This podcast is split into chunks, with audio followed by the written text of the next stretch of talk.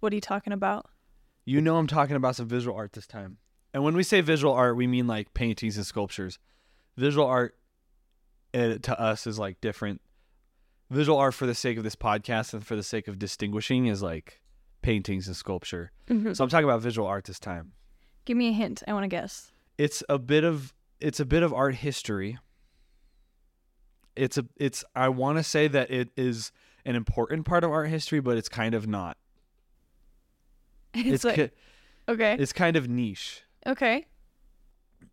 it's I feel I think I might have told you about it before, but not to the length that I'm going to. It's important, but it's not. It's I am focusing on a small part of a big part of the art world. Post impressionism, No. Dadaism. No. As much as I love talking about Dadaism. Are you talking about an era or a piece? an era? Bu- A, a whole era? yes. I'm talking about Taylor Swift Era's tour. No. Are you really? No. Oh, I sh- I should though. that's visual. We're art. seeing that. We're seeing the movie in October because I, I I didn't get to see the concert, but you did. Yeah, I did. It was really, it was really good. okay, I'll let you guess mine. I know yours. What is it? The Emoji Movie. It's it's a book it's a book adaptation right. to a movie. It's, it's an old film. It's an old film. Okay. It's from 1924. Wow. Any guesses? The Emoji Movie. It's like a silent, like black and white. it's like black and white. The Emoji Movie, and it's like, and then the title card comes up that says like, "I am a meh emoji." Nope. Okay. okay. Okay. Well, welcome to gallery.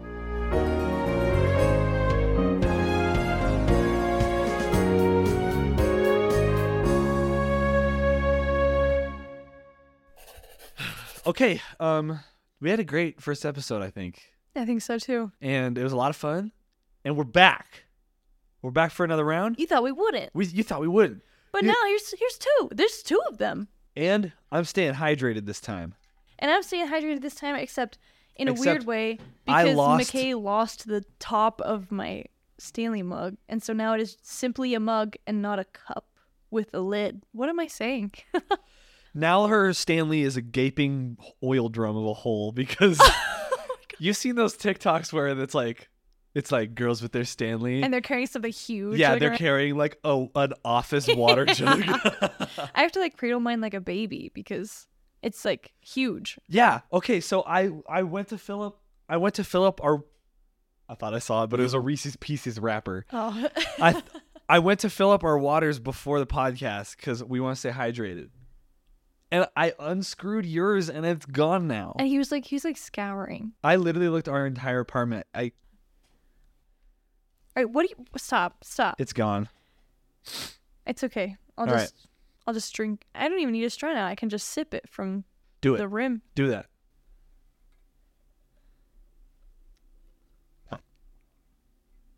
takes a long time for the water to get to, the water to get to my lips because it's so big. Yeah.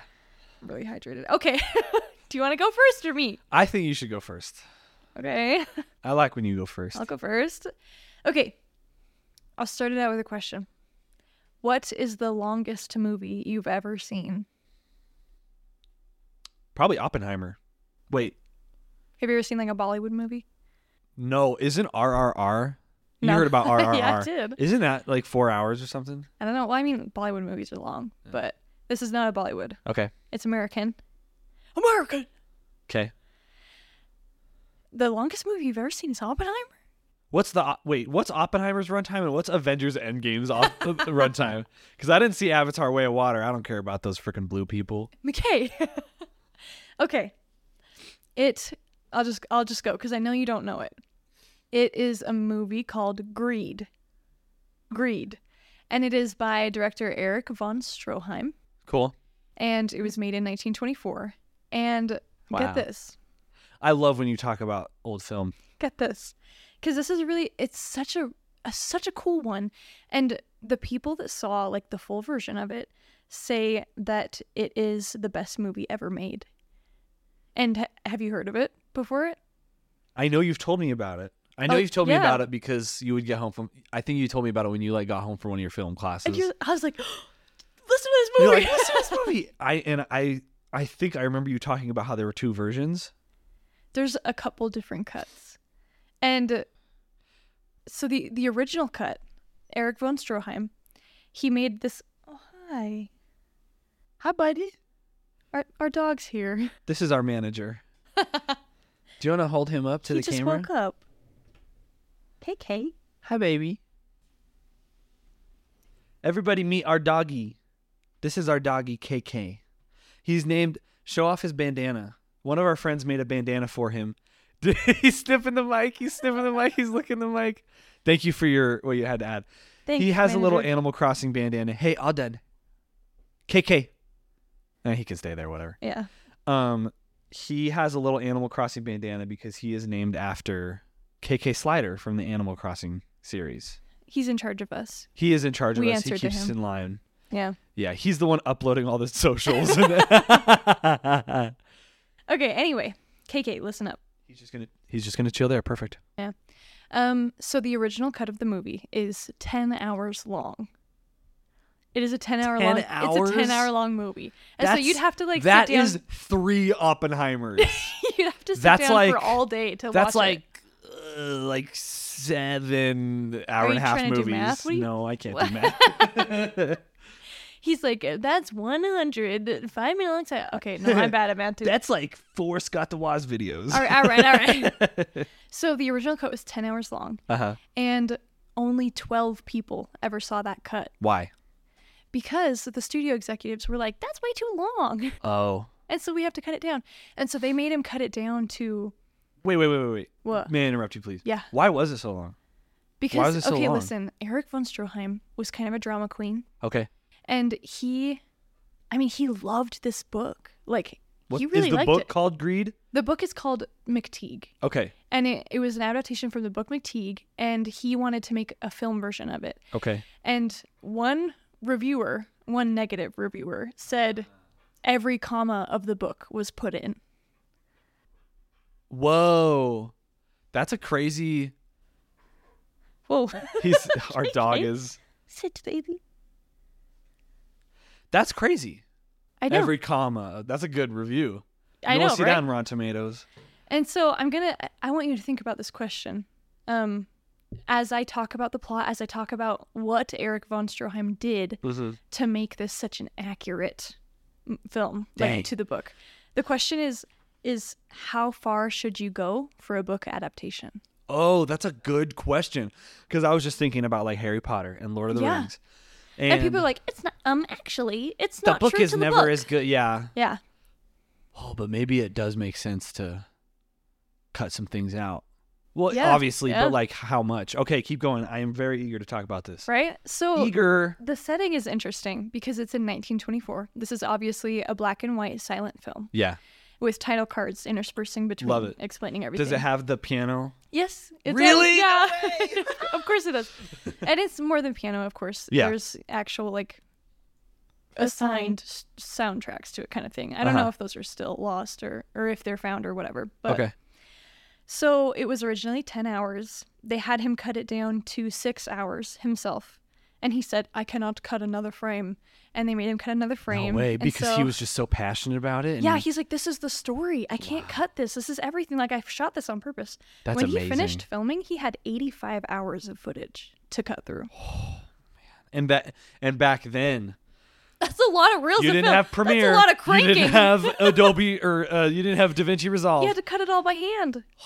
Man, that I sounds know. awful. And so he cut it down to four hours with his buddy. And then he was like, this is it. I cannot.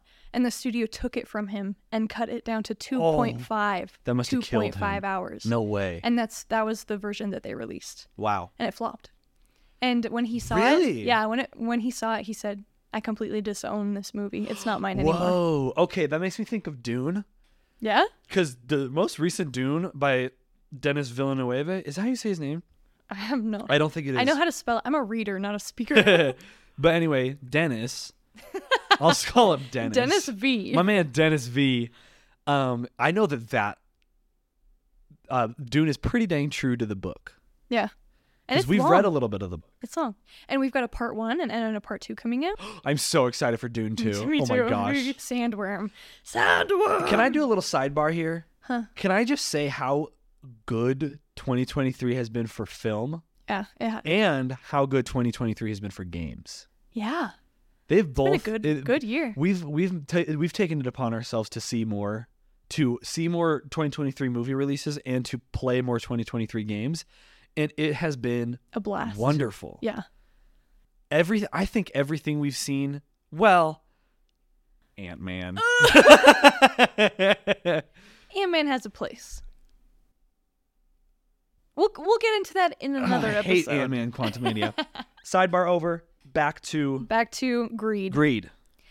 So those are the cuts. These, this is kind of the the background to it. But first, I want to you to understand the plot 'Kay. to this, why there's so much included. So the background is It's a really long movie. it's long and the director is insane the director's a little insane. in a good way. He's a he's a he's a very drama queen esque guy. Like he had this huge reputation for going way over budget and way over schedule for all of his movies. Like he was even fired for this, for the studio, like the original studio that From he worked for. MGM? He worked for Universal Film Manufacturing or something like is that the that. same as Universal today? I don't know. Is that a stupid question? Because they, I don't know, because they always change their name. Okay, whatever. Everybody changed their name all the time. But then he moved to Goldwyn, which turned into MGM. Yes. Okay, I'm familiar with that. And Because so they, they got the lion. yes, that's what they have. so he moved. He they Goldwyn picked him up, and when they picked him up, because they knew his reputation, they were like, "We need you to sign this contract." and the contract was really strict and Dang. really specific. It said the maximum length of your film can only be like eight thousand five hundred feet. They said they gave him a budget. They said your budget has to be one hundred and seventy-five thousand dollars. Um, $175,000 back then. it's a lot of money. That's a ton of money for a movie. You know what? How much he ended up spending on on, greed? from anywhere from 550,000 to 665,000. It was a little over budget. Dude's going crazy on the CG. he's, That's a little crazy. he's going crazy on the marketing. And the, so it, it said all films had to be under 8,500 feet of film. oh, you know how wow. much he shot?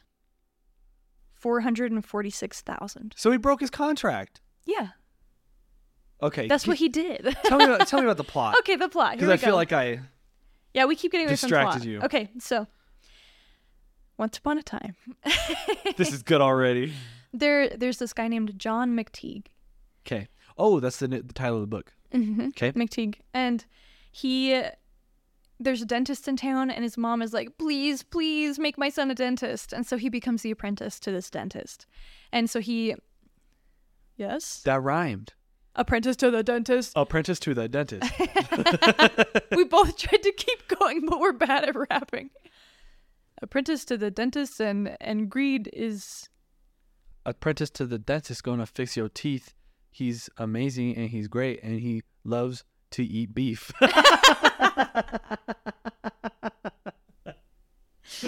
wow. Okay. is that true? No, Oh, I don't know. dentist. Apprentice. So he's apprentice to a dentist. Great. And then he grows up to be a dentist. And so there's John McTeague, and his best friend is named Marcus, Okay. and his best friend's fiance is named Tina. Marcus's fiance is named Tina. Mhm, Marcus and Tina, they're engaged. Okay. And Marcus is like, Tina, my girl, would you like your teeth cleaned? That'd be so fun. Okay. Keep going. And so he, so he takes him into his buddy John McTeague's dentist shop, dentist practice. And um, while they're waiting there, Dentist shop. dentist shop. While they're waiting there, Tina buys a lottery ticket, as you do. I do that every time I go to the dentist. she just buys a lottery ticket. And then when Tina sits in the chair, John McTeague is working on her teeth, and he's like, Oh my gosh, you're the most beautiful woman I've ever seen in my life. And he falls in love with her, He's like, she's sitting there like like mouth open, mouth open, chompers out. and he's like, he's like, Tina, how old are you? And she's like, "Ah, yeah, yeah," like dentists always do. they have like conversations with you. Dude, I once had an orthodontist that always talked to me about like Dancing with the Stars. And it was like in depth. He's like, Did you know Bill Nye is on Dancing with the Stars? And I was like, "Ah." I didn't know that. That sounds amazing. was, yeah, he Whoa. Anyway, wait, wait, no, I'm don't look not gonna it up. look it up. anyway, I had a de- every time I went to the dentist, they would be like, "Have you kissed any girls lately?" And I'm like, "No, look at me." good. Anyway, so so you know what Marcus does when he realizes that his best friend is kind of in love with his fiance? No, I don't. What do you think he would do? Uh, kill him. Wait. No, he was Oh like- no, what? I can't say that. He said He said, "All right, have her. What? Not, not my problem." And so What? John's like, "Okay," and he marries her. He marries Tina. That's how we met. Who No, it's were not. you engaged to? and so, so John McTeague is now married to Tina, and, Marcus is Wow. like kind of fine with that. that was fast. They got married. he's like, fast. he's he said bro code. He said you can have the girl if you want her, and so they got married. And then, right after they get married, Tina's lottery ticket goes through, and she wins five thousand dollars. She like wins the lottery. oh wow, And five thousand dollars, the purchasing power of five thousand that's like a dollars. million dollars back then. That Yeah. was a lot. Today, it's like one hundred eighty thousand. that's like that's like two months of rent. Seriously, seriously. Five thousand dollars. Yeah. Keep going. But that's a lot of money, obviously. It to is a them. lot of money.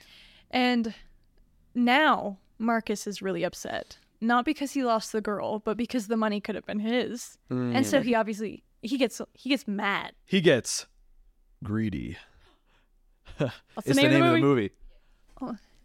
Okay, Oh, later. okay, yeah, sorry. alright, sorry. and um so he he's like, Hey, that should be my money and John's like, What? This is my wife.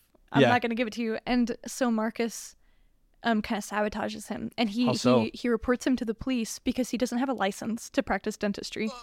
And The so twenties. the 1920s. You could do anything you wanted. And uh, so he, he gets his practice shut down because of Marcus. And so they don't have like a job. And so they, har- you know, John has to start doing hard labor. And his wife is like a janitor at a school. And their life kind of sucks. And slowly they start, you know, eating through their money and stuff. And Mhm. they're living in squalor. But Tina will not touch the $5,000. She will not let them use it. Why? She, she's greedy. In the end, oh. she says, This is my money. We are not using it. And the money that they are making from their jobs, she takes it. She takes parts of it. And so she saves up like $400 or something, Which is also a lot. which is a lot. Yeah. And so John McTeague is really upset by this. Whoa. And he's like, he like starts drinking heavily and he like he steals her savings not the 5000 because that's in the bank he steals her Ugh. savings and you know he goes wastes it and stuff and so that makes her really nervous and so she pulls her 5000 out of the bank and she starts going a little crazy over it like she spreads it out on her bed and she sleeps on it like all the on all the dollar bills like as a bed kind of a Can I say freak something move. really quick? yes You know that scene in Cyrano where she's got the letters? she's like, she's like letters oh, letters. Okay, continue, please. I don't want to talk about that stupid movie. Cyrano. Gosh dang it. And uh, so she's just like hiding all this money, and John gets really mad, and he's a, a pretty volatile person. And so naturally, he just kills her. Like, he just kills his wife. I mean, He does? yeah, he he ends up Wait, taking out Oh, you his said wife. that so nonchalantly. Okay. he- oh Naturally. my gosh. He why? He gets rid of the wife, and because he wants the money. Oh my and gosh. so now he's on the run. Keep in mind, this is a 10 hour movie. There's a lot that's happening, right? Jeez. And so now he's on the run, and he goes to Death Valley Yeah. and he meets a buddy there and they're like we found a quartz vein like let's mine it like because he's got this 5000 out but that's not enough he needs more Quartz vein. What is this freaking Minecraft? and so they you know they start mining this and the police are chasing him and marcus has teamed up with the police to go Okay. find john because he still is really mad at john oh, this is we got to watch this later. it's really cool Is it on is this streaming places probably? Uh, yeah i don't know i don't know what cut Criterion. Maybe it's on Criterion. No, yeah maybe I want to watch it. It sounds so cool. it's really cool are Okay. you okay with it if i spoil it then Oh no. Am I okay if you spoil it? Yeah, go ahead. Okay, I'll spoil it. It's a four hour long movie if you want to watch the whole thing. So I'm going to spoil it. If you're scared of spoils, you can leave and then come that back. was kind of threatening. you can get out of my way. All right. And so he's he's minding his corpse vein. He gets a bad vibe and he's like, I got to go. Right. And then he, you know, looks over his shoulder and it's all the police and Marcus or whatever. And so he rides his horse and his one bottle of water and his five grand into the desert, into Death Valley. Oh. And uh, then the police are like, well, he's done for. And so they stop. But Marcus is like, no, I'm going to be the one to catch him. And so he follows him into Death Valley. oh. And eventually it ends up that they're way out there. They both start slowing down because of the oppressive heat. And this, Dang. this is the ending scene. They slow down and they're kind of like really exhausted and stuff. And they finally meet. They start scuffling, you know, beating each other up. Marcus ends up shooting the horse and it Oh. shoots the the water that they had. And so they have no way to get out, no way to leave. They have no water. And this is crazy. The, the ending scene. John McTeague ends up beating, winning the fight, if you know what I mean. Yeah. And Marcus dies. And at the very end, Marcus, his last act was to handcuff himself to John. And so the very last scene of the movie is John is handcuffed to a corpse. He can't reach the money, and he has no water, no horse in Death Valley. Like, that's his end. That is amazing. Well, okay, it's not amazing, but what a good ending. Right? Wow. Crazy. Wow. That's very symbolic, too. It's huge. Wow. And so Uh, How he's kind of shackled himself through greed Yeah. to his problems and to his. and undoing. like and what it does to people. Wow. It's crazy. What are the lengths that you'll go hmm to get what you want? So obviously wow. this is like oh my gosh. this is a tragedy and the American wait, like- wait, wait. Can I ask a question really quick? What Yeah. happens to Tina? Oh, she died. yeah, she died. Okay, I'm, I'm sorry. Yeah, yeah. I real I answered my question in my head as I said it. Yeah. And so it just ends up really bad for everybody. Wow. But you should know that that there's one subplot. There's actually two that were I was cut gonna out. ask if there were any subplots. There's two subplots. Um they were mainly cut out because of time. If it was the full 10 hours, you would have Mhm. gotten a lot of subplot. But one of the subplots is this cute little old couple that like they're super lonely. They live in the same apartment building as John and Okay. Tina. Okay. and they never really meet, but they live adjacent to each other and they always put their ear up against the, the wall and listen to each other. And so they're really familiar with each other and their lives are less lonely because they're familiar with each other, right? And like they really care about each other, but they've never like actually met. The couple and John care about each other. The, this these two old people. Really care about each other. hmm And one day they actually meet and it's really sweet and they fall in love. Oh. And then right before the wedding or after the wedding or something, one of the old people reveals that they had $5,000 just in savings. And the other person says, okay. And they're happy. That's Uh-huh. crazy. And so it's what could have been, you know, what could have been John and Tina if they weren't Well, like, could, if if like one choice, they could have just chosen not to be greedy. yeah, Could have chosen each other. yeah. That's a cool subplot. It is cool. And the other subplot is like a much worse greed tale. Oh man, that makes me think of like what a, what what should a good subplot be? And I really like it because it kind of gives a juxtaposition to the main eh, to the main plot. Mm-hmm. And when you compare the subplot, I think it makes the message of of the original plot so much more significant. Mm-hmm. Very cool. Yeah. So that's that's the plot of it. So now that you know kind of what happened, let me tell you the circumstances behind shooting this film Okay, I love because it's I mean it's famous, it's super important. So it was a 10 hour cut obviously. It took like it's like 85 hours of footage that they had to go through. Like this was a lot. jeez. And something about Should imagine. I Oh, know. Something about Eric von Stroheim is that he was so dedicated to this and so like so passionate about the movie that he was making that he he made all of the choices that he needed to make because he believed it was the best he could do like for this story. Okay. And so Mm. he He had wanted to do it justice. yeah. Mhm. And so in a in a place in film history where everybody was kind of on sets and everything was super manufactured and the lighting was manufactured, he took his little camera, his little portable camera and he did everything like on the streets, which hasn't wasn't really heard of before. People call this film the first feature film that was shot on scene, like not in a set. He okay. He didn't use a set. He No. went out. Yeah. Wow. And he actually found the places that the novel talked about and like the actual like inspiration for the author. Whoa. Yeah. He was super into it. And so, Jeez, man. Dang. yeah.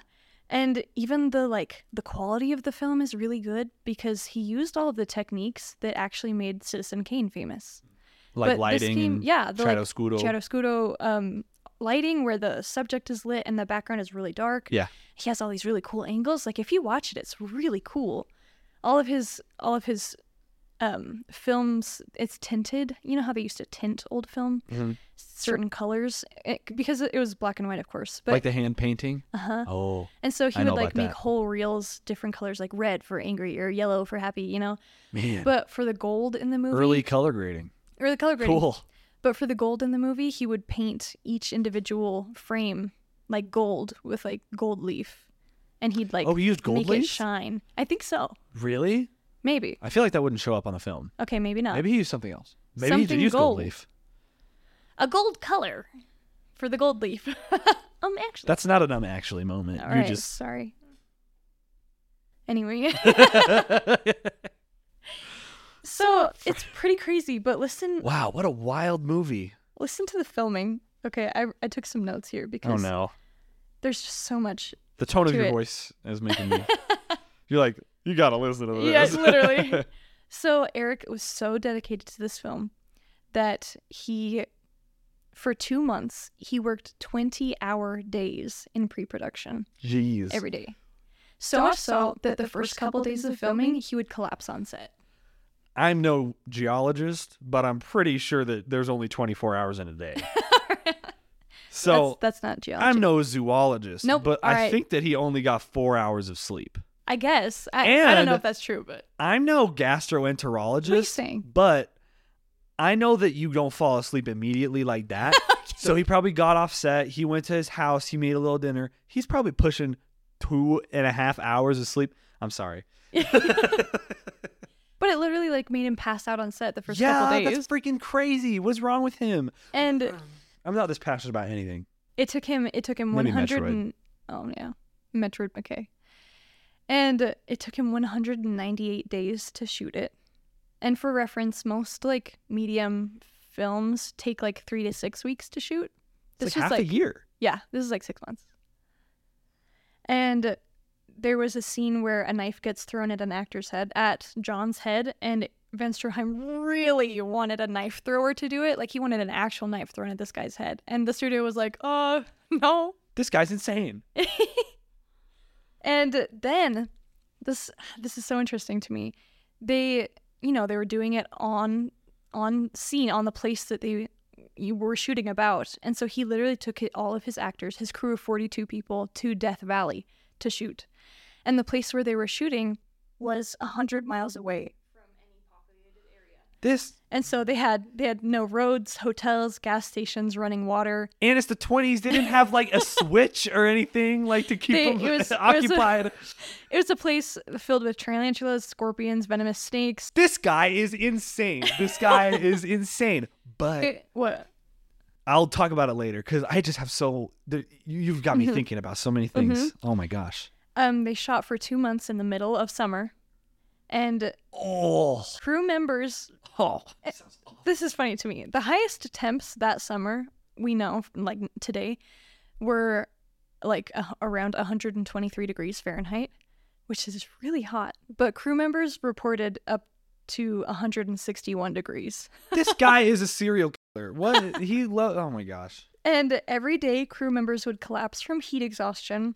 Um, I said 42. There were 43 crew members, and 14 of them were so sick that they had to go home to LA. So he like Yeah. wiped out like a third of his crew. This is why we have donuts on film sets now, and this is why we do it. We have like guilds and like Yeah, actors' rights. Yeah, yeah. well, Well, kinda. we don't have a lot of actors' rights and writers' rights right now. yeah. I s- we support the strike. But listen, this um, Gene Herschelt, who's one of the main guys, I think he played um, Marcus, was he spent a week in the hospital after shooting with internal bleeding. He lost 27 pounds and was covered in blisters. And you know what he had to say about it? It was the best role of his career. Wow.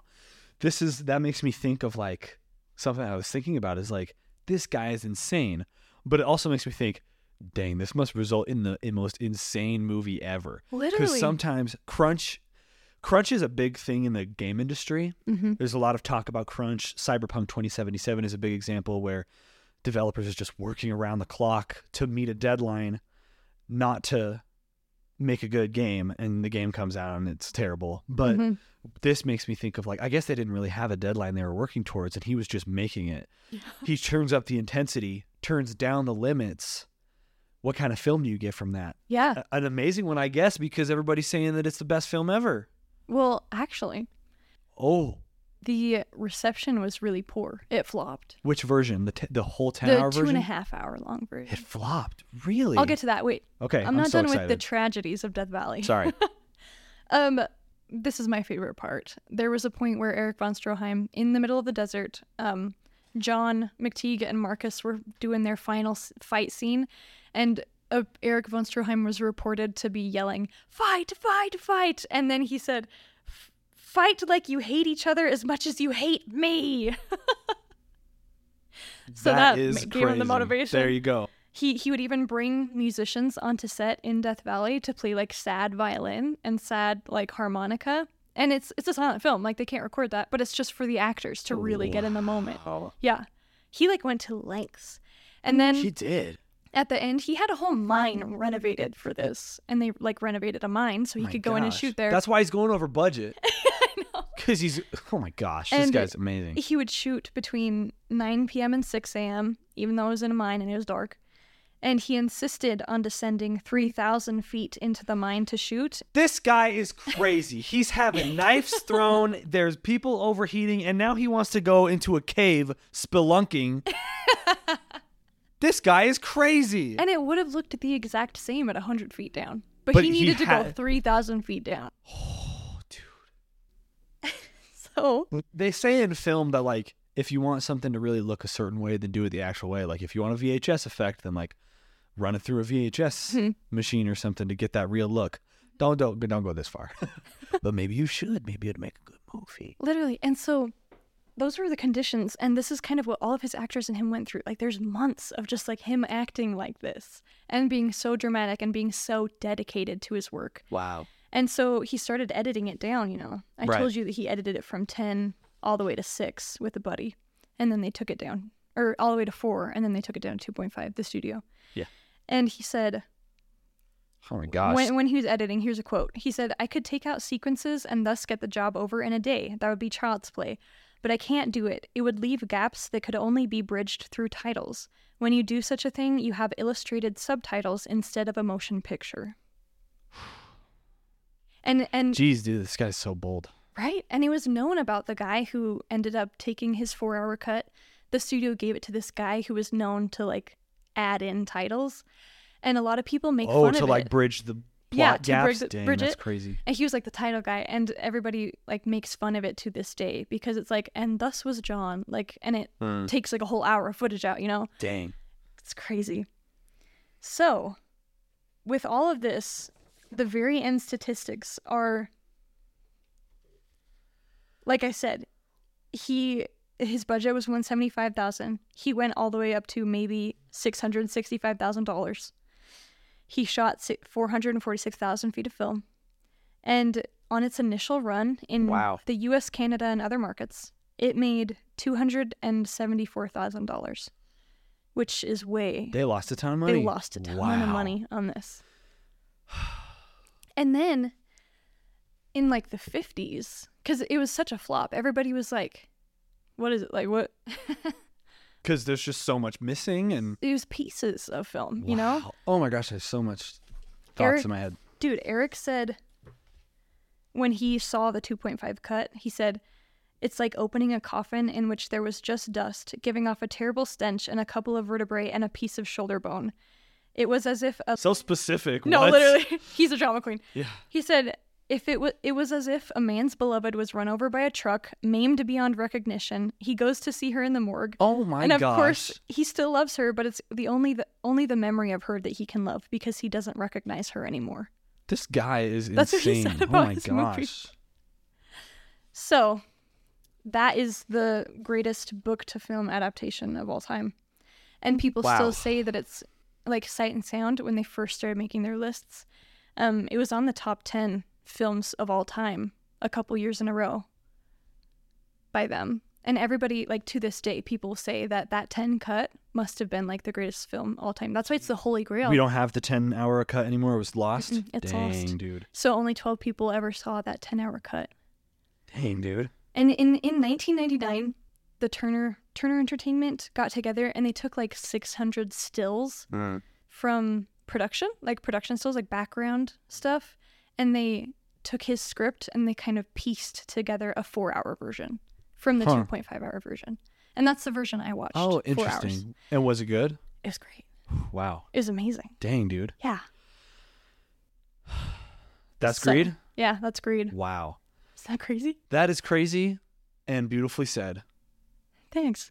And what, dude, I was thinking about the plot and I was thinking about how intricate that was and all the different themes there. And now I'm just thinking about the filming conditions. Yeah. And it's almost as if, what's the homie's name? Eric Ben Stroheim. Van Stroheim. It's almost as if Van Stroheim was a little greedy himself. Oh. It's almost as if he was just greedy to have his perfect movie his way. Hmm. not willing to budge not he, he was stubborn same way the characters they wanted what they wanted and that caused a lot of problems Yeah. now i mean the difference between the movie and how it was filmed was how it was filmed end up ended up with like a good movie in the end but like with the actual movie itself it, it's a bad en- it's a sad ending Yeah. not a happy one. And so I just kind of drew that conclusion. I don't really have anything else to say about th- about that little observation, but the the lengths people go to create, Yeah. and is it worth it in the end yeah. to have a little? I mean, now, I mean, is it worth it to put so much work in a hour and a half MP4 file, really? and uh, Well, because it, I there's mean, like, is it? I, I guess it depends, you know. there's all the people that say that see adaptations like things like Oh Percy- yeah, because we got to bring it back to that question Yeah. too. Keep going. Sorry. there's a lot of people that see these adaptations like Percy Jackson, of course, or Harry Potter, or you know Lord of the Rings, and stuff like stuff like that. and people will always say, "Oh, they missed the Peeves plot line." Like there's like so many subplots and things that are Man. taken out and stuff. Peeves is in Hogwarts Legacy, and he he he tells on you Yeah. on that one quest. Mhm. Anyway, I just thought of something. what? Do you think this would have been different if TV had been invented? And he could tell like a series. Yeah, Probably. because everybody's I'm like, not familiar "Ugh." with early TV though. 10 hour movie, but if it was, oh, one hour, 10 episodes. that makes me think of Avatar: The Last Airbender Yeah. and how perfect that plot is for a series because they had the whole they had this big plot. They had a series planned out, and it also makes me think of Raya and the Last Dragon. where they have an avatar sized world and an avatar sized plot that and a big message they're trying to push they squeeze it down to an hour and a half and it doesn't work Yeah. and so i think that it probably would have because you're wanting to see what tina's doing in the next oh man it probably would have been a better tv show Yeah. that's such a good thought what were you saying before before i interrupted you with hogwarts legacy something about Oh, them getting- adaptations. adaptations Mhm. getting rid of the peeves Uh-huh. storyline with the Yeah. So I'm going to say everybody will always be mad that something was taken out or that it wasn't translated from book to movie. yeah But I don't know. The way that I've thought about it in the past is that these are different mediums and they cannot Hmm. be compared almost. Oh, It might be the same world and stuff, but the way of storytelling is so fundamentally different that Yeah. I don't think that you can achieve in any way the same feeling or or world that you can in literature as Yeah. compared to film. I think it's futile to be like, why do we still have paper books? Or like, why not just watch the movie version of the book? Because books are a different experience. Yeah. Uh, That's why I like reading. That's why you really like reading, is because it's a different experience to kind of be lost in your head about this world rather than have it shown to you. And so I like that point that you bring up of, of different mediums. But at the same time, it's refreshing to me to see a creator who wants to pick up every single thing that the author originally intended to be a part of the world. Mm. And so I know that a lot of people were frustrated by the Lord of the Rings reboot or whatever that was, the Ri- TV series Rings of Power. Rings of Power. I never saw it Never myself, saw it. but I had a lot of friends who were so dedicated to the world and the series. They knew all the lore and stuff. And when it doesn't match up, they're Mhm. like really upset because it seems like the creator doesn't care enough about the world, Mm-hmm. which obviously Eric von Stroheim cared. Yeah. And is that a, a fault or a good thing? Mm. Yeah. I think whether or not it's a good or bad thing depends on on the medium. He cares a lot and a 10-hour movie it just is too much. I think it was perfect. You think it was perfect, but would have been better at a as a as a TV show cuz I feel like it would be at that length. But that wasn't an option for him. That's true. What what comes to mind for me is and when we're talking about adaptations is The Last of Us, Mm-hmm. which I think is a and and even I'm going to I want to talk about two adaptations, The Last of Us and the Super Mario Brothers movie. Both great adaptations in different ways. Yeah. Um because the Mario movie, say what you will about like it technically, I think it's great. Um, and and what it needs to be, but I'm talking about like they took a world that doesn't really have a plot and they just they they did deep cuts. They got deep into the the Mario world. There's tons of little references in, references in there, and that's what makes it really good. Mm-hmm. And so, and that's what makes it a good adaptation is because they they stuck with it and they they translated it to a the medium in, in a good way. You know, they say what's the point of the Mario games, and that's to have fun. No one cares about Mario storylines. Same thing with the movie.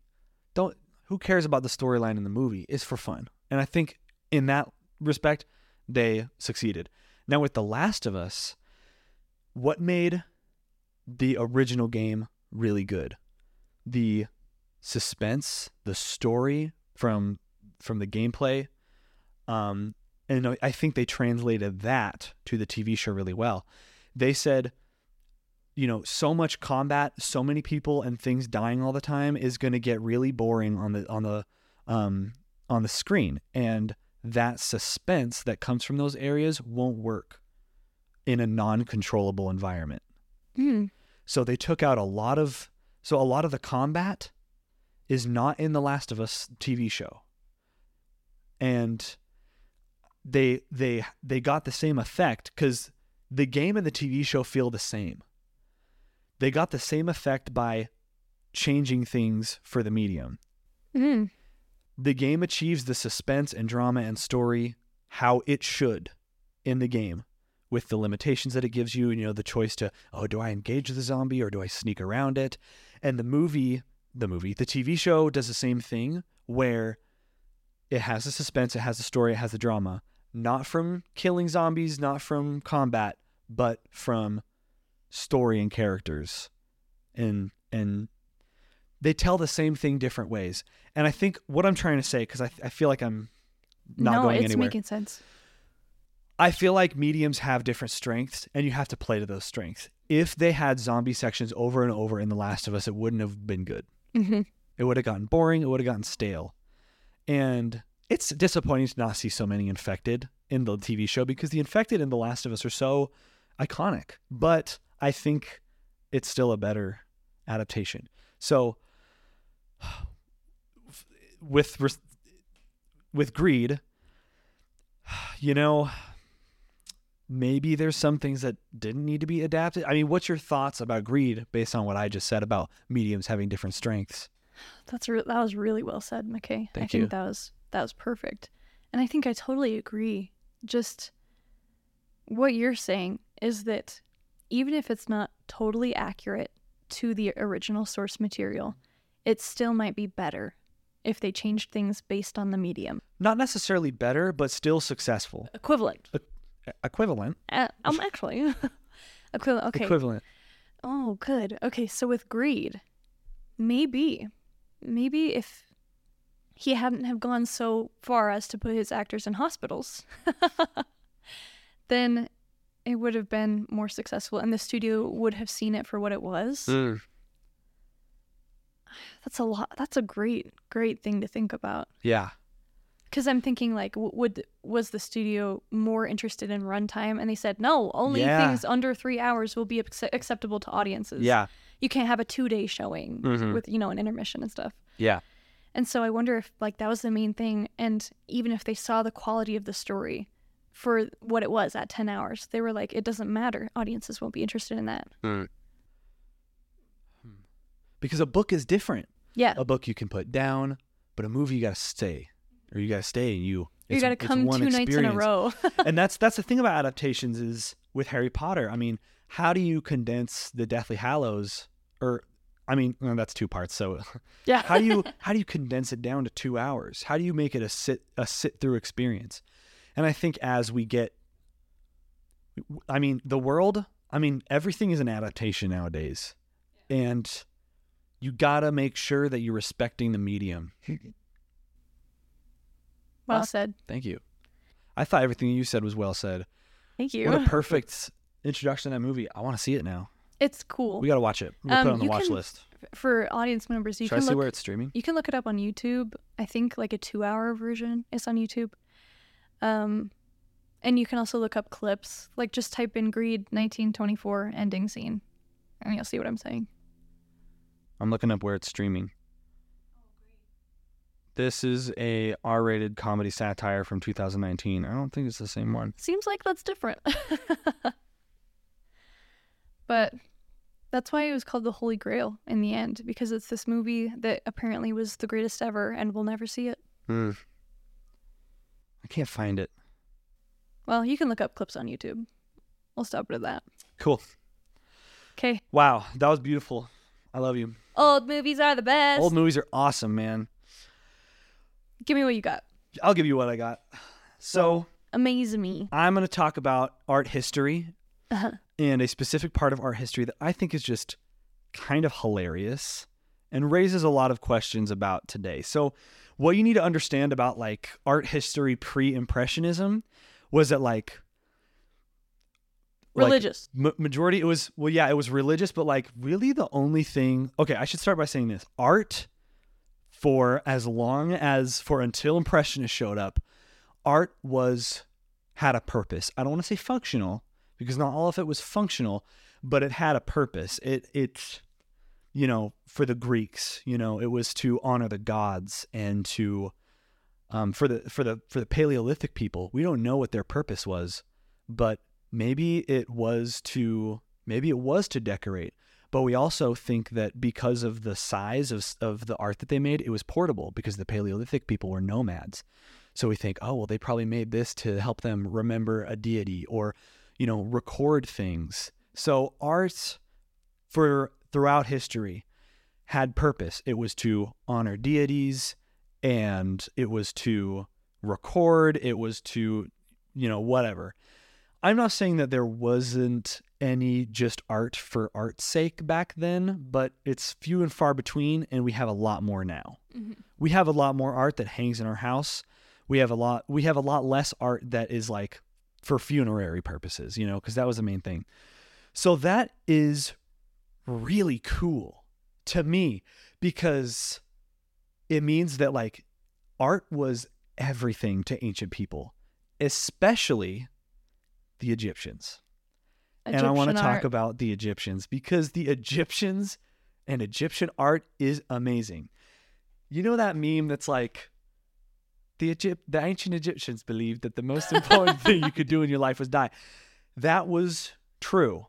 The ma- so Egypt Egyptian art was an art of permanence. They really believed in the afterlife really heavily Mhm. and this mostly applied to royalty and the higher ups but if your art was good then you were having a good afterlife if you had vases and beautiful art buried with you then you're set I'm You're having set- a good afterlife you're having a good afterlife why because I have all your art hanging in our house.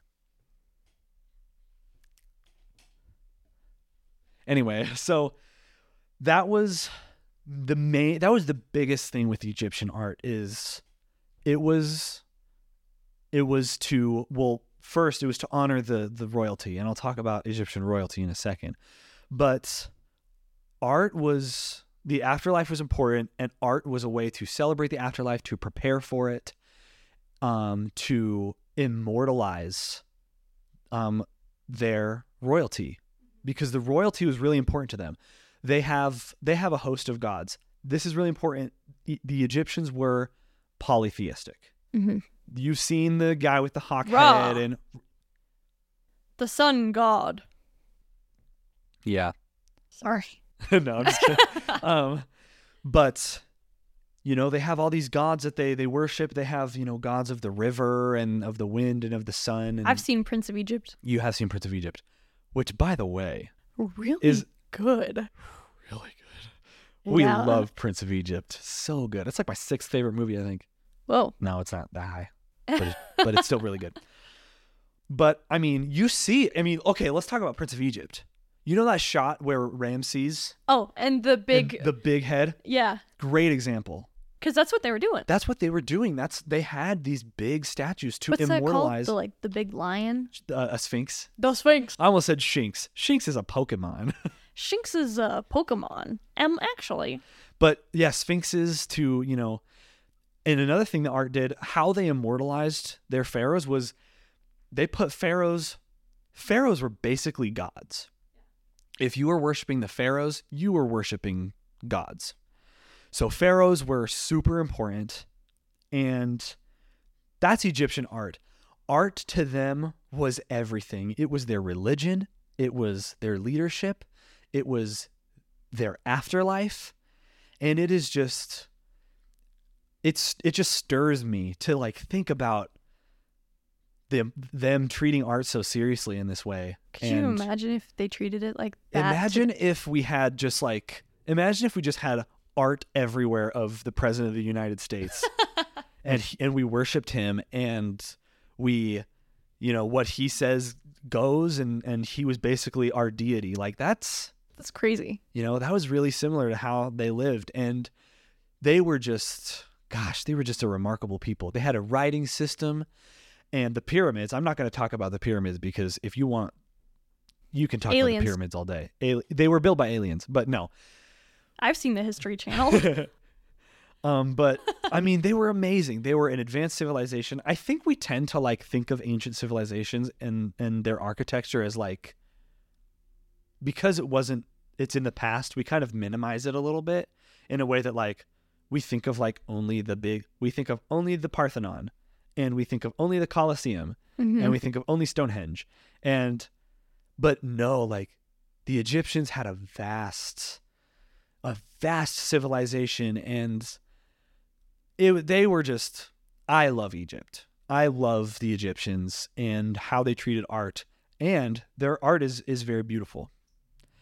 So, that's the next thing I want to talk about is the Egyptians were I don't know how else to put this, but the Egyptians were like they were big Strict. they were strict in like a good way because they believed in respect to the gods Uh-huh. and they believed that you know and, and that is reflected in their art there is something that they have called an egyptian canon and i'm going to show i'm going to show some images um, so great if you're watching um, audio listeners you should be able to just like look over at apple carplay or open your phone and the episode art will have some of the images that i'm talking about if that works um, we'll see but so audio listeners we don't want to alienate you um, i'm going to show some images on my ipad so they egyptian art was very rigid um, you've seen it they're like Yeah. they're like like that and Biceps out. biceps out. So they had something called the Egyptian canon, which is kind of a fancy word for their art style. It's how all of their art was done, at least for the higher ups. It's how all their art was done. They had to follow this canon. Like I can't the Bible What do for you mean? art. kind yeah, kind of, but it's more like rules. Okay. It's more rules for how their art looked. Is that not the Bible? That's Exodus. Yeah. Hi dude. Our dog is back. Hi, KK. But um so the Egyptian canon called for their legs and their head were in profile. So that's what you saw from the side. Mhm. Um but their torsos and eyes were to the side. So you you the eye how you see like facing forwards was on the side of their head.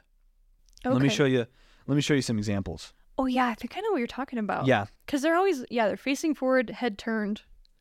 Yeah. How do I get to my albums on an iPad? Am I stupid?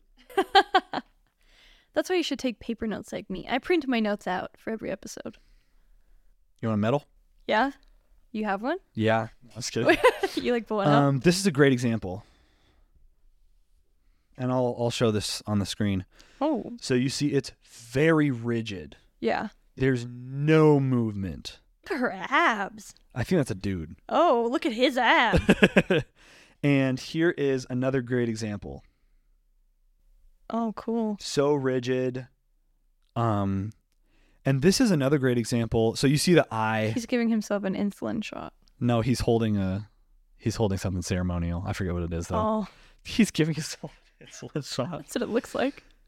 Notice, um, this is another feature of a lot of ancient art is called hieratic scale. If you want to show that somebody's important, you make them bigger than everybody else. So this is like royalty. That's probably a royalty. Yeah. And this writing probably says who it is. And, um, You can't read an Egyptian. I, not yet. Well, when will you be able to? I don't have the Egyptian course on Duolingo. but anyway, so you see how rigid it was and how static it is. And that even um what do you think KK? He's yawning. He's, a little bored. So that even applies to their sculpture. So that is a sculpture of a pharaoh. Same thing, very rigid. He is and, and look at how they portray their royalty. He's very buff, he's very fit, He's solemn. he's very solemn. I'm glad you said that cuz the expression oh oh Ugh. Sir. Okay. Our dog is bumping the light. Do you want to check it? We had to cut a little bit because our doggy was getting excited. he was knocking stuff over. But you see this sculpture, very rigid. So that is kind of the Egyptian canon. Rigid. Um, some archaeologists uncovered um, a temple that was like, s- it was like stopped in the middle of being built, and they found a grid like over the drawings th- uh, of like a What? guide. What? So they had like templates, the, the ancient Egyptians. Blueprints. Yeah, blueprints for how the cannon should be. They had a place where like exact proportions. So every and this is like old to middle kingdom. Wow. Now I want to talk about the main event. So That wasn't the main event? that was not the main event. I just wanted to set up ancient Egypt and how strict they were. So they have pharaohs for generations and for generations and for generations who follow this canon. Mm-hmm. I want to talk about Someone doesn't. the Amarna style The, because wait, the what? the Amarna style, Amarna style. Amarna style, and I'll explain what that is soon. But the Amarna style is a really specific style because one pharaoh came in named Akhenaten. Akhenaten was like, nah. Akhenaten. He said, Uh, some wiggles He in. said, "Frick your cannon! I'm doing what I want," and he did. He changed everything. What? He broke conventions. He broke traditions, and he, um, Put some wiggles. he puts in. A, let me show Oh, you. People smile. So first one, yes, yes. I mean, there's a, there's facial expressions, and let me show you. So this is like old to middle kingdom, Yeah. and this is the Amarna style. Oh, dang. Look at all the curves. There are things overlapping, Yeah. and he is portrayed with his children. His children aren't off to the side. He's holding his children, and he's portrayed with his wife. And the interesting Women. The- yeah, the interesting thing is the wives were always shown to be smaller, either smaller or like equal. He she is just equal. And we'll talk about this more in a second. he but loved there's- his wife. Yeah, there's movement, the characters are interacting with each other, the you know, there's still elements of the style, but like it's it's amazing. And there's just so much to unpack here. Um, but yeah, this is Akhenaten with his wife and his three kids. And so let me show you an example of this is some sculpture with um of Old to Middle Kingdom. This is within the canon. Still very rigid. This is a pharaoh and his wife. They're equal, they're very rigid. But look at how he portrays him with his wife. I mean, They're hanging out, dude. they're hanging out, they're interacting with each other, and they're so skinny. Yeah. They're not like buff and fit. They're lanky. They their faces kind of look weird. So Oh. he changed things quite a bit. Yeah. And I want to show you a sculpture. This is a sculpture of Akhenaten. That's he a sculpture had a of little himself. belly. He has a little belly, and that's a good thing because it shows that he's well fed. He's wealthy. oh. He can afford food. He can eat a lot. And look at his face, how long it is, and how big his lips are, and how pronounced his eyes are. It was so different. And look at how he portrayed his wife. oh, babe. Isn't that Huh. I mean, Beautiful. woof, woof. You, you know, So- what- you know what I mean? But his wife is also portrayed by herself. I'd he make wanted her to equal, honor too. her. He loved her. I mean, most, I mean, for most pharaohs, their wives were like, it was all business. But he loved and cherished his wife and kids.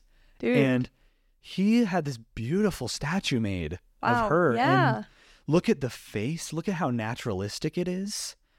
It's beautiful. That's Her gorgeous. beautiful lips and her eyes. And it's painted. wow. It's not Oh, I feel limestone. like this statue's even better than his statue. Yeah, I know, right? so the basis for h- all this big change is he gets to be Pharaoh and he says, you know what?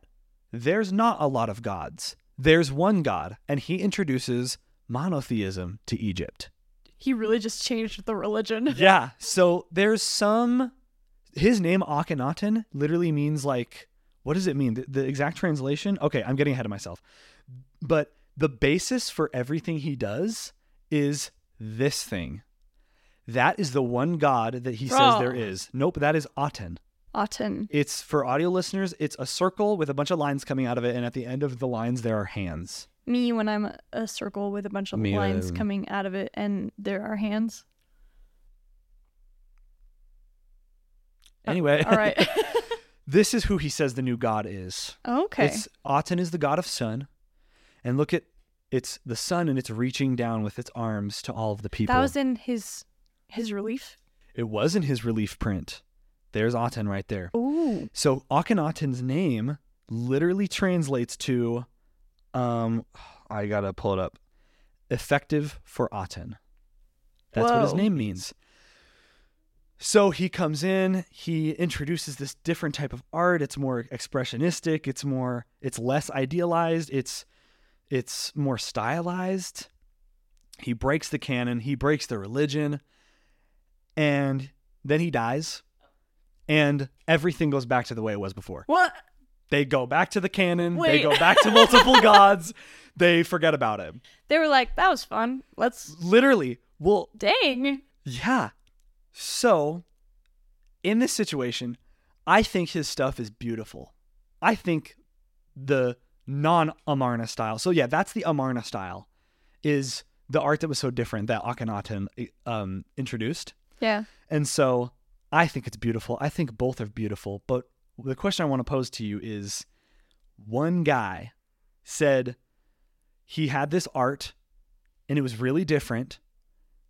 And he says, This is how it is now. This is how art is. And is it good because he said it was good or was it actually good? What does that make you think of today? Who are people that like do weird new stuff and is it really good because it's good or is it good because it's just different? And they say and they say it and they say it's different. Interesting. That's a good question. Yeah. I feel I mean, it's, it was probably it, like obviously it was just accepted because he was in charge. because he was in charge. Yeah. But also like one guy just said, "This is the way it is now. This is how my art is going to be." And it's great. Everybody's like, yeah. And so And then he left and everybody's like, Oh. and then okay. he left and everybody forgot about it. And that makes me think of like something that's often talked about with Picasso's work is like is it really good because it's good or is it good because he was doing something new and different and he said it was cool? Oh. Okay. So the things I'm thinking of are in film, obviously. you think in film, I love it. I love and it. I feel bad because the the first example that came to mind was D.W. Griffith's Birth of a Nation, which is I know that one. quite That's the con- one with like, the. That's the one with the the the shot in the back of the truck. Uh huh. Yeah. But sadly, that is like the meanest, worst film of all time because Yeah, it's it's- about the KKK. but not a good example because it's a bad, like, well, it's bad in thematic elements, of course. Yeah.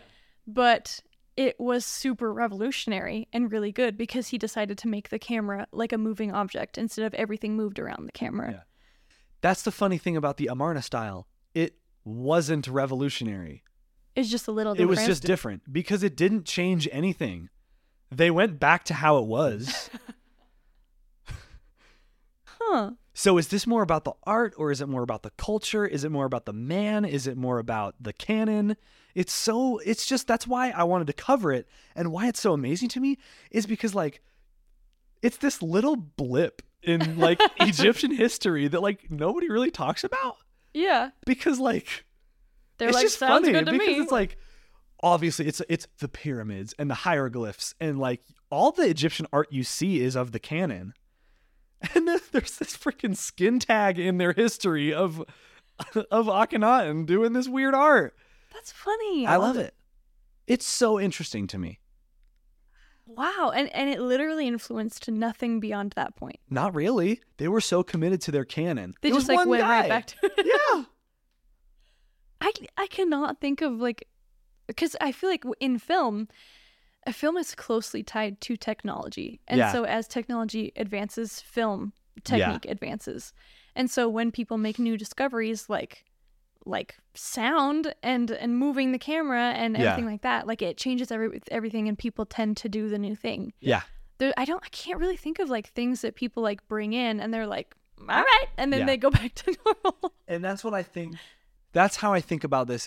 Is, is it was probably more of just a cultural thing yeah. that people were like, "That's not how we did it before. That's not how we honor the gods. You weirdo!" Like, because he wasn't really doing anything like new. Did did the He was just people- doing something different. He was still doing relief prints and sculpture. Yeah. Did they like accept it? Like did they like it or were they anxious to get back? I'm not sure, but I mean, it they didn't really keep any of it around what he did stylistically. Hmm. you can see you see i mean when you look at greek art and roman art a lot later it's influenced heavily by the egyptian canon early greek it's pretty you know it, it's it's you can see a lot of similarities and so what akhenaten did wasn't really revolutionary or new Yeah. it's just kind of different and weird and you know what love it I think I think it is cultural mainly. i think it's cultural yeah I'm thinking about today and and I feel grateful for all of the freedom that we have of expression particularly. me too me too And because I feel like if we had someone who was in charge that said everything goes like this and you have to follow it whether you like it or not, I think that would that would make it so a lot of art didn't exist, obviously.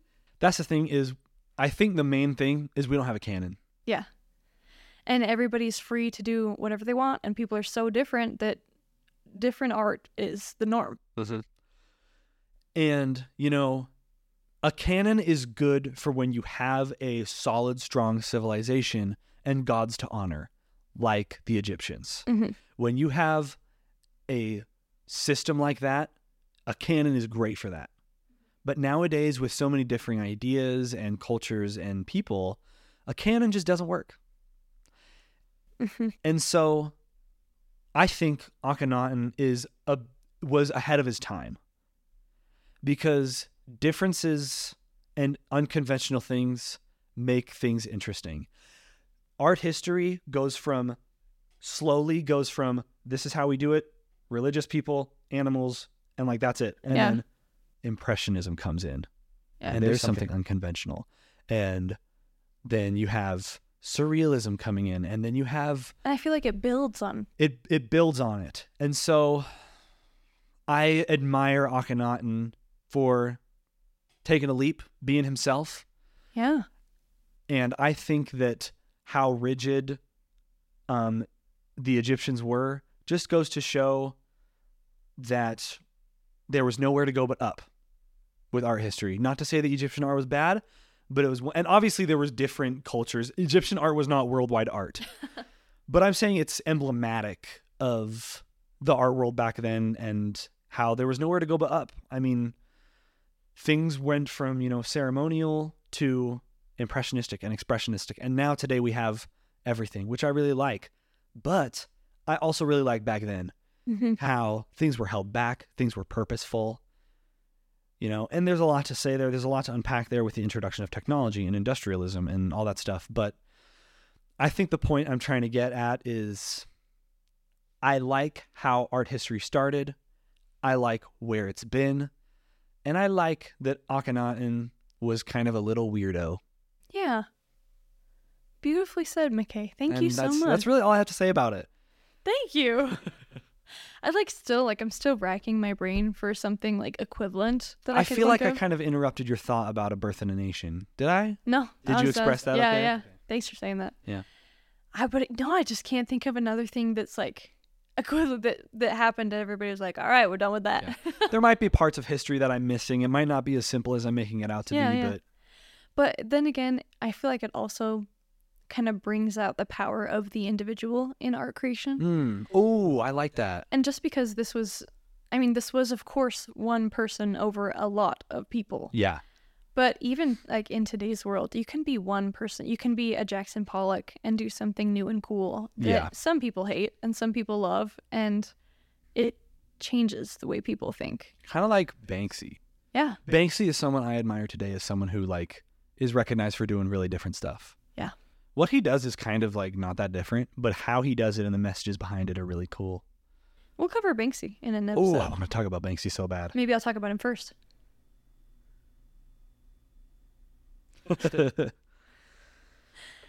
All right. well, follow us on our socials. Thanks for Um, joining us. yeah, gallery underscore podcast on everything, and uh, that's that's it, I guess. and Thanks for joining don't be us. greedy and And try dif- different things. Be an Akhenaten. be Akhenaten. Don't be greedy, Yeah. or you'll All right. end up in Death Valley. Okay. What? Bye.